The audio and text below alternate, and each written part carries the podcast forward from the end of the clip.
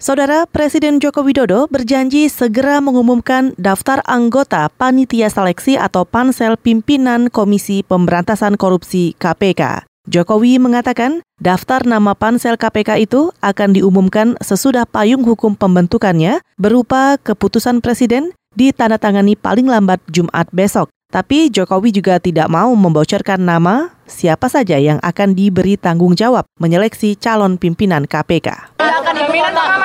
Nanti kalau sudah diumumkan silahkan dibaca. Ya.